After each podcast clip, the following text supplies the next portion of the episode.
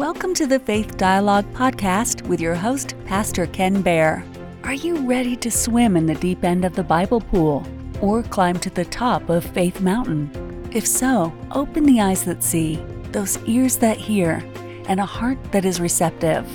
Get your cup of coffee and your Bible as we begin. Again, welcome to our, our Sunday service. And we're going through the Epistle of James. And my, the topic for my message today is out of uh, James chapter 3, and it's wisdom from above. Wisdom from above. And as I, I mentioned, it was, it was nice having Pastor Hal because we're actually going to be picking up where he left off. We're in chapter 3. And chapter 3, you know, one of the things we've, we've learned from, uh, from the book of James is James is telling us how to live how to live as Christians. How are we supposed to treat each other as brothers and sisters? What, what kind of attitude should we have? How, how should we live? How to be at peace with each other? And we found, for example, uh, when we started studying this book, uh, that all too often we're too busy. That's why I said one of the things that you can steward well is your time. Uh, never be too busy to, to talk to somebody, to be able to encourage them. That's one of the best things that we could possibly do. But sometimes James says we're so busy that we're even too busy to even listen to God. Isn't that a shame? That's why he said to be swift to hear, to be slow to speak, and be slow to wrath. I remember also even earlier that we that we um, we looked at James and he talked about t- uh, temptation and I told you that I found in my life, and probably yours as well, that the temptations changed for me. The things that tempted me when I was 9, 10, 11, 15, 20, 25 years old are different, completely different than the things that tempt me now. But temptation never leaves us. Uh, we're still tempted in many ways, but the, what the James said that there is a, a blessing, a blessing that's attached to enduring temptation, to be able to stand strong in the face of temptation and to be able to be, to be victorious. You know, last week, Pastor Hal talked about uh, an illustration how to be careful with our, our words. And I loved where he said that people are precious. And because people are precious and they're created in the image of God, we need to be careful with the words that we use in talking to people. I find all too often some of the most critical words that come out of our mouth are, are to the people that we love the most and then, that breaks my heart when I do that. I, I try to apologize when I speak that way to my wife. I mean, why would I do that? But that, that happens. So we have to be careful with our words. Be careful what you, what you say. So let's begin our discussion today, and we'll be in chapter 3, beginning in, in verse 13. James says this He says, Who is wise and understanding among you?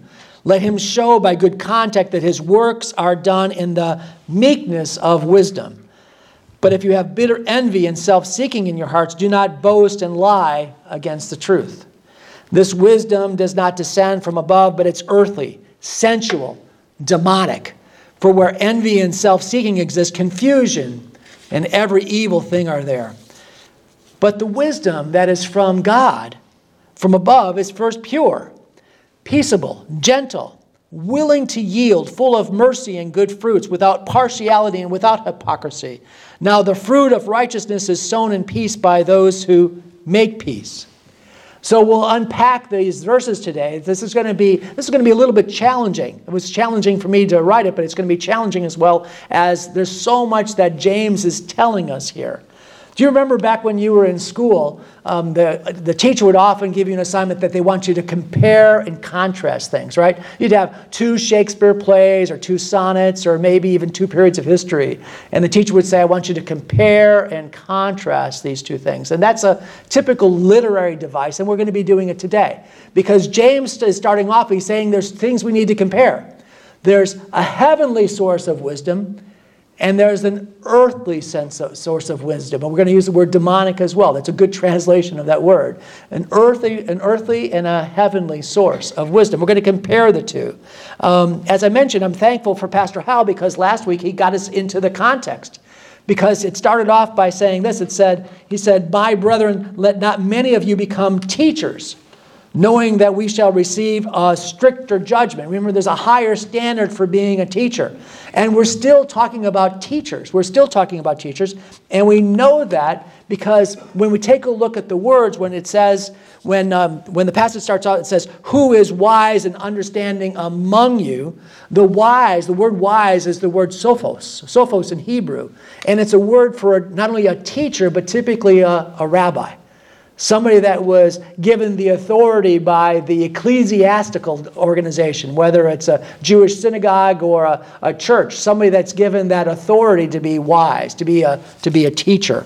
So that's going to be very important for us to be able to, to understand that. Now, Christians, um, he told teachers as well um, how we should talk and how they should live. Now, um, in many ways, the words that we're reading today are, are important to people uh, like Pastor Hal and myself that are, that are teachers. Um, I refer to myself as one of the, I'm one of the four P's, okay? There's a group of four P's. I think I've mentioned it before. We have priests, popes, prophets, and pastors. priests, popes, pop, prophets, and pastors, the four P's. And they're the ones that they're talking about here, that James is talking about. He's talking about the people that are teachers, especially in the church. And we need people that are professionals, people that are teaching in the church to have a high sense of, of understanding where wisdom is coming from, how to use the wisdom that God has given them, but also to be wary of where the source is as well. Because he says that there's demonic sources as well, demonic sources as well. So as we get started today, I want to take you on a journey and we'll do this comparison. We're going to be comparing in three different areas, and I think it's in your, your bulletin as well. Uh, the, the first is the first source of wisdom is the heavenly source of wisdom versus the earthly or the demonic source. And we're going to use that, that, that word demonic intentionally because there is a supernatural source of wisdom that doesn't come from the heavens. It comes from under the earth. It's, it's supernatural, but it's earthly, it's sensual. Secondly, we'll talk about the warning given to and about teachers keeping in mind again that James' warning uh, that many of us should not be teachers. Again, there's a higher standard. It's like if you decide to join the Army and you decide to join the Marines. Well, that's a little higher standard, right? And then you decide to, to be in the elite corps. Or you join the Navy, but not just the Navy, but now you're going to be, you're going to be a SEAL, a Navy SEAL. It's a, it's a higher standard. And that's what James is telling us is that there's a higher standard to these things, and that's why he wants us to understand and compare the sources of, of wisdom. The third, we'll finally we'll compare what James is saying on this, and we'll compare it to what Jesus had to say and what Paul had to say about wolves, wolves in sheep clothing because they will creep in. And James is warning us that these things can happen to us. He's telling us to be, be very, very careful. So let's first talk about wisdom. Wisdom, James says, is emanating from, from two different sources. It can be heavenly, but it also can be earthy. It can be demonic. Uh, a few weeks ago, we started to say there was a difference between knowledge and wisdom. Remember? We said there's a difference between knowledge, which is the idea of knowledge, things that you can learn, and wisdom. And wisdom is basically the idea of perspective. That as we age, we have perspective. Well, another way of looking at wisdom is that it's the accurate use of knowledge. You see, there's all kinds of knowledge out there, but how are you using it? How are you accurately using it? And James is giving us a warning. It's not just in using the knowledge correctly, but he's also saying be careful of the source. James says, But if you have bitter envy and your self seeking in your hearts, do not boast and lie against the truth. This wisdom does not descend from above, but it's earthy, it's sensual, it's demonic. You know, James tells us that when you see bitter envy, when you see self seeking, be careful because most likely what's coming, in the source of wisdom is actually demonic. These demonic attributes are visible in a teacher that has a critical spirit. They're contentious. Instead of being thought provoking, they're fight provoking. This is the exact opposite of wisdom that James mentions. James says, For where envy and self seeking exist, confusion, every evil thing are there. And, and, this is what we see, isn't it? I mean, you've probably seen this yourself in some of your churches, in some of your meetings. You've seen that sometimes you wonder, it's like, what is going on? Who put this person in charge? And why is there, there so much confusion? I remember a few years ago, I was in ministry probably for four or five years, and I was in a, a great church. It was a large church, about 5,000 people in the church, and there were a number of pastors, and my role was the executive pastor, but my real role was like the chief operating officer. I was in charge of all of the business functions of the church.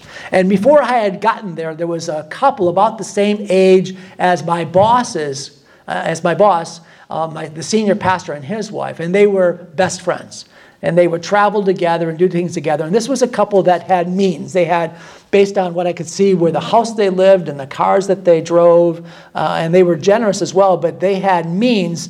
And they just not only joined a lot of activities, but they led a lot of activities. It seemed like they gravitated towards being the head of any activity that they were in. And I could tell very quickly in, in some of the meetings I was with them that there was something amiss Uh, they weren't leading with a, a, gentle heart. They weren't leading with an open hand. In fact, the way you would describe their leadership, it was like, you've ever heard the saying, it's my way or the highway? That, that's how they led. It was, it was their way or, or no way. And it was frustrating a number of the volunteers. It was frustrating people on the staff as well because they were, they were doing things. And some of the well, the well-run machine that we had was starting to break in different pieces. And it was a result of, of their leadership. And I remember very well a conversation I had to have with the senior pastor. And I went to him. It was my job to tell him these things. And it was very difficult because this, these were their best friends. And I tried to explain to him the issue we were having had to do with leadership and the way they were so tight fisted with the way they wanted to do things and, and had such a uh, just a bad spirit about them. And he didn't see it. Now, the main reason he didn't see it because he wasn't in the meetings with them, he was on vacation with them. That was a completely different element. Well, how did it end? Well, you can imagine, it, it didn't end well. We had predicted that it would eventually blow up, and it did um, eventually they, they left the church. If they could have split the church, they would have. If they could have done something damaging to the church, they would have, and they, if they could have. But the Lord had protected us. And we, it took us a few years to kind of rebuild some of the friendships and some of the activities. But this is what happens when you've got earthly, demonic type of, of leadership. This is why James says this kind of, of, of wisdom is earthy, it's sensual, it's demonic. Let me give you some definitions of that. Earthy means that it's this life, now. It's right now. It doesn't think about eternity, but it's what's happening right now. That's it's earthy. Sensual means that it refers to our senses, things that we can touch, taste, and smell. Okay, it means the passion of the senses as well. Okay? It's what inflames your passions, what inflames your desires. It also refers, refers to the source of wisdom. It's eternal. It comes from inside, it doesn't come from above. Lastly, it's demonic. And actually, there's no better translation for that word. In fact, almost in every translation in the Bible, you'll see that it's translated as demonic because that's exactly the word that's being used in the scriptures. You know, all through the scriptures, we're told that there is uh, there's a, a demon present, there's a, a demonic present. In fact, it even calls the Bible calls Satan the god of this earth. That's how serious the Bible is about the opportunity for demon, the demon presence, to come into our assemblies, to come into our churches. We don't want any of that. You know, when Satan came to Adam and Eve and he tempted them, what he told them sounded wise. It sounded reasonable, but it was, it was demonic. We don't want any of that. Like I said, James provides the comparison, a drastic contrast to the wisdom that's earthly. He says, But the wisdom the wisdom that is from above is first pure, then peaceable, gentle, willing to yield, full of mercy and good fruits, without partiality, without any hypocrisy. Do you remember the bracelets we used to wear, the WWJD? What would Jesus do? That's an example of godly wisdom. That's the idea of what would Jesus do in this situation. God, Jesus is, is, is from above. He's representing his Father. He only does those things that the Father tells him to do. He's full of peace and full of joy. That's, that's what he wants to do. You know, one of the adjectives that I want to unpack is this word pure. It says the wisdom that is from above is first pure. I don't know about you, but I'm a friend of, I'm a fan of Florida orange juice. Are you? I mean, I love my Florida orange juice. It's pure orange juice, okay? I get it, I get it at Publix, and I have it every single morning pure Florida orange juice. And if you look at the ingredients, it's all orange juice. There's nothing else. Now, you can get your orange juice, uh, your Florida orange juice, you can get it with pulp, or you can get it without pulp. You can get it with pulp, a lot of pulp, or a little bit of pulp. There's like four different categories.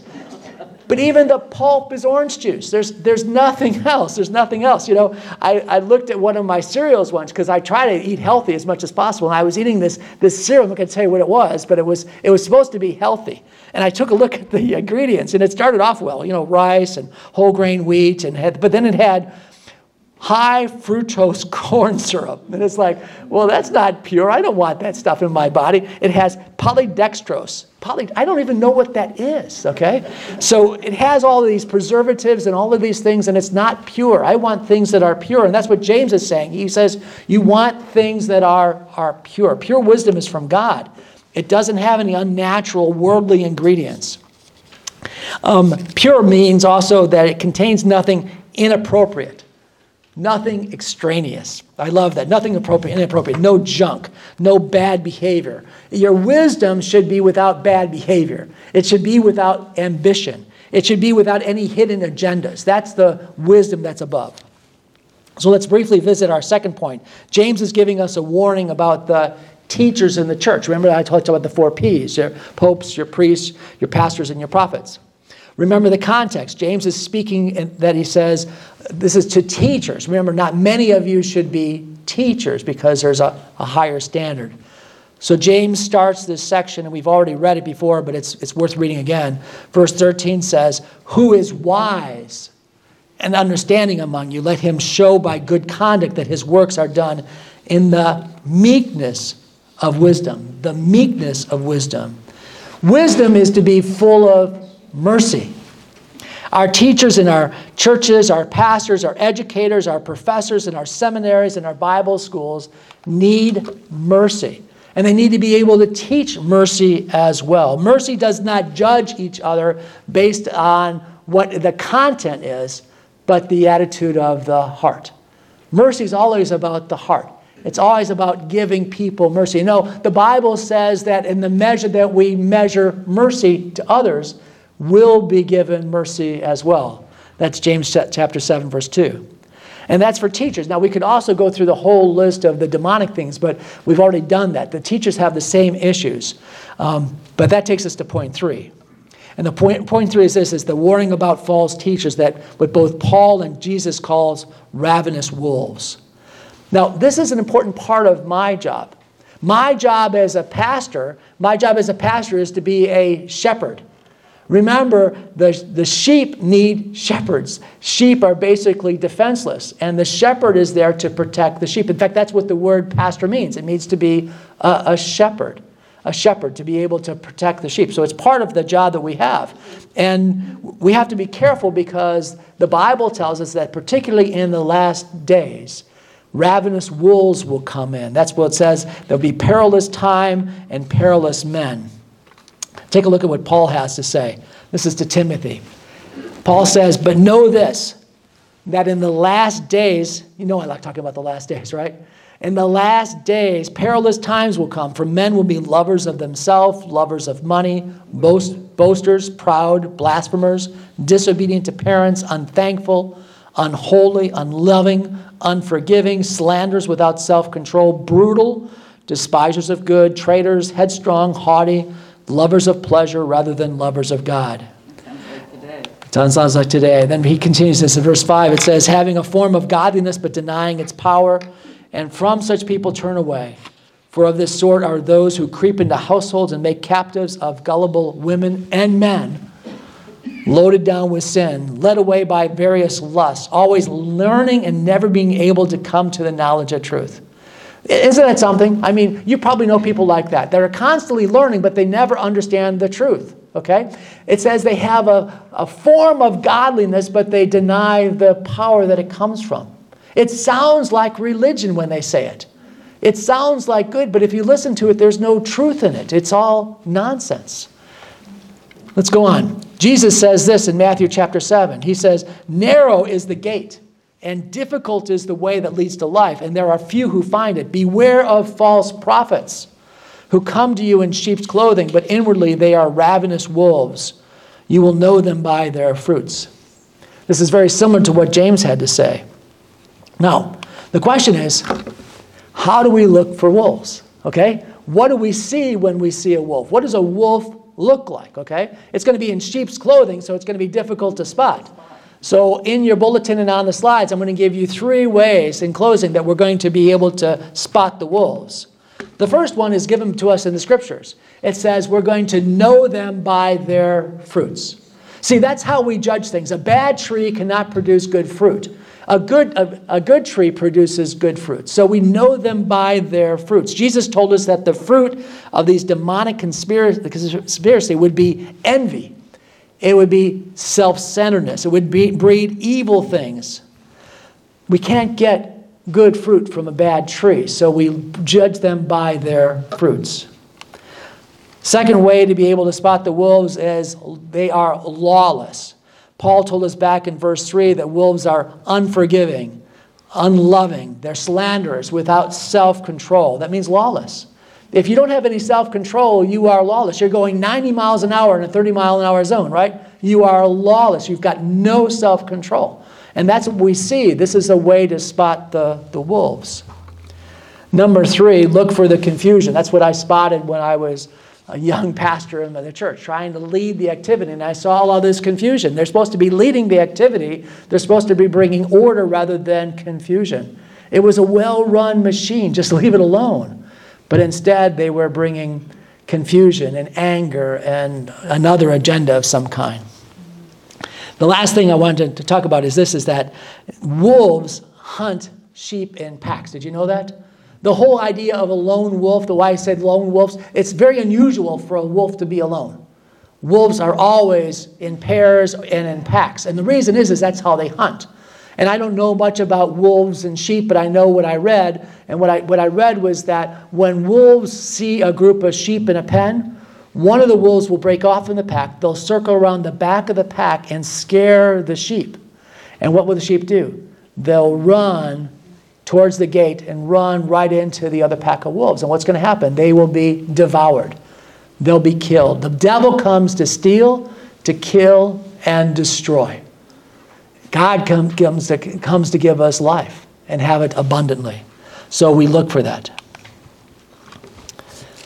So we've been, we've been warned and we've been given instructions by James, by Paul, and by Jesus so let's close by taking a look at this very last verse that, that James ended at. Verse 18, he says, Now the fruit of righteousness is sown in peace by those who make peace. And see, that's the really good news. Remember, I said this sounds so much like the fruits of the Spirit. What has James told us? He's told us not only about peace, but he said this. He said that this wisdom from above is heavenly. And these are some of the words he used to describe it. He said it was meek, it was pure, like my orange juice. It's peaceable. It's gentle. It's willing to yield. It's full of mercy. And it produces good fruit. Good fruit. Our wisdom is full of good fruits. Like I said, it's like my Florida orange juice in the morning. It's, it's, the, it's the mother's milk itself. It's like breast milk to a, to a baby. It's pure, com- completely unadulterated. It has nothing added to it. James 1:5 says that God gives generously wisdom to anybody that asks of it. So if you need wisdom, you can always ask God. God's going to give you pure wisdom. Pure wisdom. It's our job to see what we, we do with it. Let's pray. So, Father God, we want to thank you. You've been listening to Faith Dialogue with Pastor Ken Baer, recorded live at Celebrate Seniors, a ministry of faith dialogue. You can listen to or watch all of the recordings at Faith Dialogue by going to www.faithdialogue.org.